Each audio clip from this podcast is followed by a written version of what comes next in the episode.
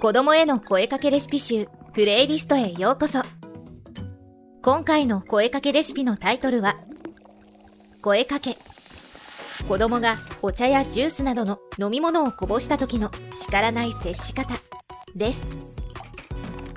この番組では公認心理師や経験豊富な幼稚園の先生などそして子育ての先輩であるママとパパたちが専門知識と実践的なアドバイスを共有し子育てのさまざまな場面で使える声かけレシピを提供していきます。子供ってよく飲み物をこぼします。不器用だったり不注意だったりするので仕方ない時もありますがお茶やジュースをこぼした時叱らない接し方次につながる声かけができるといいですよね。声かけのチャンスは朝起きてから夜寝るまでの日常生活の中にたくさん転がっています。例えばお子さんが食事中にお茶をこぼしてしまった時あまたこぼしたの？よそ見するからでしょなんであんたはいつもこぼすの？気をつけなさい。もう忙しいのに。ママパパがやるからあっち行ってて。と真っ先に小言を言いながら親がさっと後始末をしてしまったら声かけの機会は失われるどころか親子ともに不快な気分だけが残ってしまいます。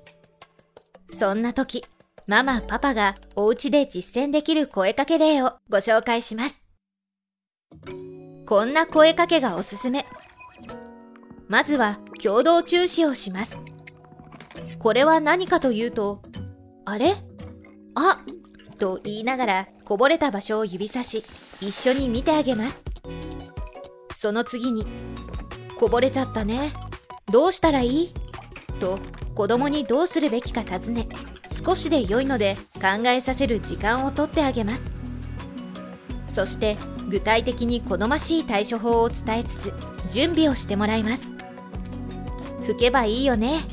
タオル取って。その後拭く動作をジェスチャーで示し行動してもらいます。ここを拭きます。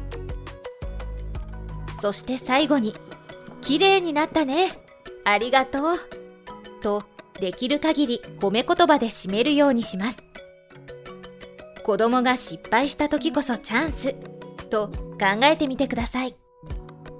どうしたらいいか子供自身に考えさせ自分で後始末をさせることで言葉や考える力を伸ばす機会になりますよ。ぜひぜひ試してみてくださいね。最後までお聴きくださりありがとうございました。子供への声かけレシピ集プレイリストがお届けしました。